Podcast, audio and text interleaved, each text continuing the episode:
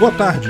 Nesse segmento do Visão Libertária, vamos ao artigo escrito e narrado por Peter Turguniev. Só perdeu porque tinha coisa ainda mais esquerdista. Acabou que eu nem vi a cerimônia ontem, aproveitei a noite para comer pizza com os meninos, fiquei sabendo dos resultados só hoje pela manhã e achei uma sacanagem o que fizeram com 1917. Ok, não ganhar como melhor filme eu posso entender, porque eu ainda não vi Parasita, pode ser que seja melhor mesmo. 1917 ficou com três Oscars, mas só coisa meio secundária, fotografia, efeitos visuais e mixagem de som. Merecia mais, na minha opinião. Era uma vez em Hollywood, ganhou com um ator coadjuvante, realmente o Brad Pitt é quase o ator principal no filme, junto com o incendiário das florestas lá, o DiCaprio, que está no papel principal oficial. De qualquer forma, foi merecido. Joker ganhou como melhor ator, absolutamente justo, excelente atuação do Joaquim Fênix. Ambos ganharam mais um Oscar em outras categorias secundárias, acabando com dois prêmios cada um.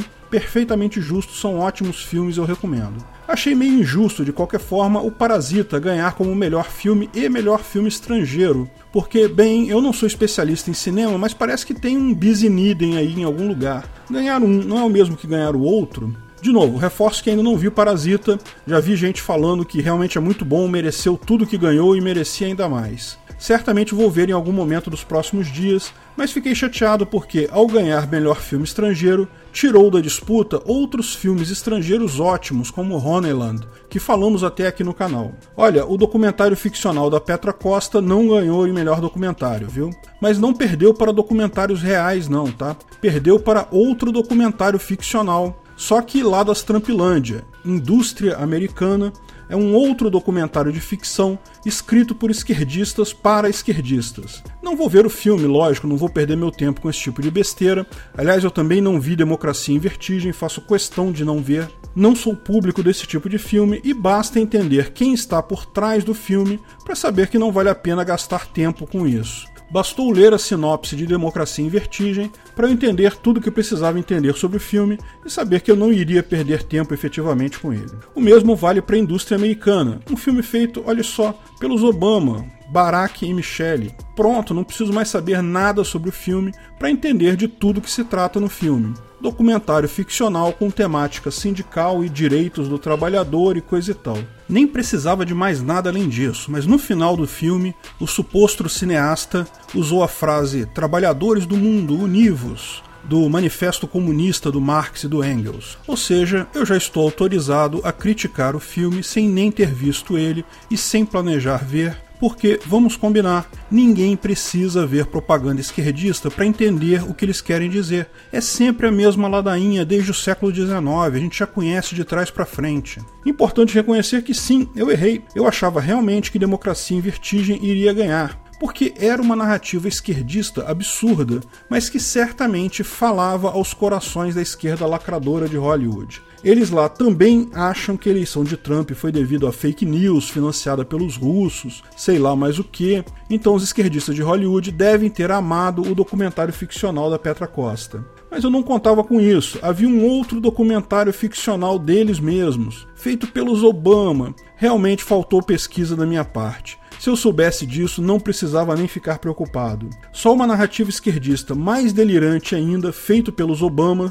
seria capaz de tirar o prêmio de narrativa esquerdista mais delirante daqui. Parabéns ao Obama, parabéns à bolha esquerdista que segue firme e forte, falando apenas para ela mesma. Praticamente ninguém nem entende mais o que eles falam e isso é algo positivo. Ganhe quem ganhar, o fato é que a ideologia fica clara nesses filmes e isso leva à rejeição pela população que não está naquela bolha. Ao contrário de uma história bem contada, como certamente é o caso do Joker, do Era uma Vez em Hollywood de 1917, imagino que também de Parasita, cuja força está na qualidade da história, da filmagem. Filmes marcados por ideologia simplesmente vão agradar apenas aquela pequena bolha que está obcecada com aquela ideologia. A Arlequina saiu recentemente, já dava para perceber até antes do lançamento, pelas declarações da diretora, que é filme focado em feminismo.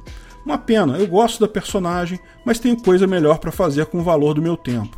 E não sou só eu que penso assim, pelo visto, o filme fez a estreia com números bem abaixo do esperado. Ninguém tem problema nenhum com personagens femininos, até feministas. Ninguém faz questão de mulheres se vestindo de forma sexy, o problema não é esse. O problema é quando a história é focada nisso. Quando a coisa entra para ideologia pura, está condenando o filme a viver naquela bolha dele e nenhuma pessoa além disso. Acho que é para isso que o Oscar serve, para a gente entender um pouco onde estão as bolhas nesse momento. Veja, fazer um filme para uma bolha específica não é necessariamente algo ruim, basta planejar seu filme dessa forma. Por exemplo, muita gente criticou que haviam muitos filmes de homens brancos héteros no Oscar faltavam diretoras mulheres, faltava representatividade, cadê os diretores anões albinos e outras minorias? Veja, essa bolha esquerdista que quer esse tipo de filme tem um mercado aí e acho super justo um empreendedor que atenda a esse mercado. Faça um filme com uma porcentagem de atores de cada cor conforme a pesquisa do IBGE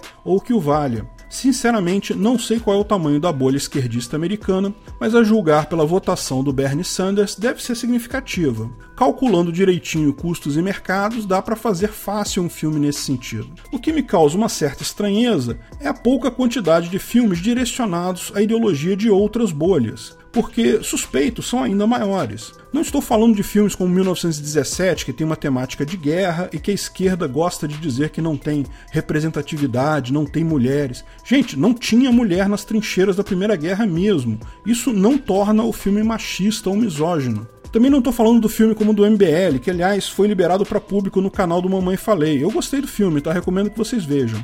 Achei a narrativa deles bem centrada no próprio MBL, mas me trouxe boas recordações da época. Eu tô falando mesmo de um filme feito para a direita, contando a narrativa da direita, com muita arma, história de como esquerdistas ricos ficam tentando diminuir a liberdade das pessoas, criando intriguinhas entre grupos, homens versus mulheres, brancos versus negros, e no final das contas, eles mesmos manterem o poder do uso de armas, principalmente para garantir a nossa liberdade e punir criminosos. Tropa de Elite foi feito para a esquerda, mas sem querer acertou em cheio a bolha da direita conservadora brasileira. Resultado: melhor filme brazuca de todos os tempos. Minha explicação para ter tão poucos filmes desse tipo é que artistas e produtores são pessoas ricas e, portanto, tendem ao socialismo. Mas se os caras querem ganhar dinheiro, tem um mercado enorme aí. A bolha socialista é enorme entre os muito ricos, mas a bolha da direita conservadora é gigantesca na população em geral. Isso sem falar em outras bolhas. O que, é que esse pessoal está esperando para fazer um filme com temática libertária anarcocapitalista? Vão ficar ricos. Aliás, a propósito, tem alguém aí com um bom roteiro de filme ANCAP? Obrigado pela audiência. Se você gostou do vídeo, não esqueça de curtir e compartilhar. Se inscreva no canal para ser avisado de novos vídeos. Na terça-feira que vem, dia 11, às 19 horas, eu vou fazer uma live pública aqui no canal. Vai ser uma live de uma hora marcada, tá? Impreterivelmente acaba às 20 horas, porque no dia 11 mesmo eu embarco para Acapulco, no México, para participar lá da Anarcapulco mas é só mais tarde naquela noite. Vamos começar falando do livro Artificial Life do Christopher Langton. Na verdade, esse livro é uma coletânea de estudos sobre o tema e eu vou falar sobre dois estudos particulares que tem nesse livro. Sim, e ainda não é o face review não, tá? É só papo por enquanto. Esse só vai ser depois dos 50k. Espero vocês lá. Até a próxima.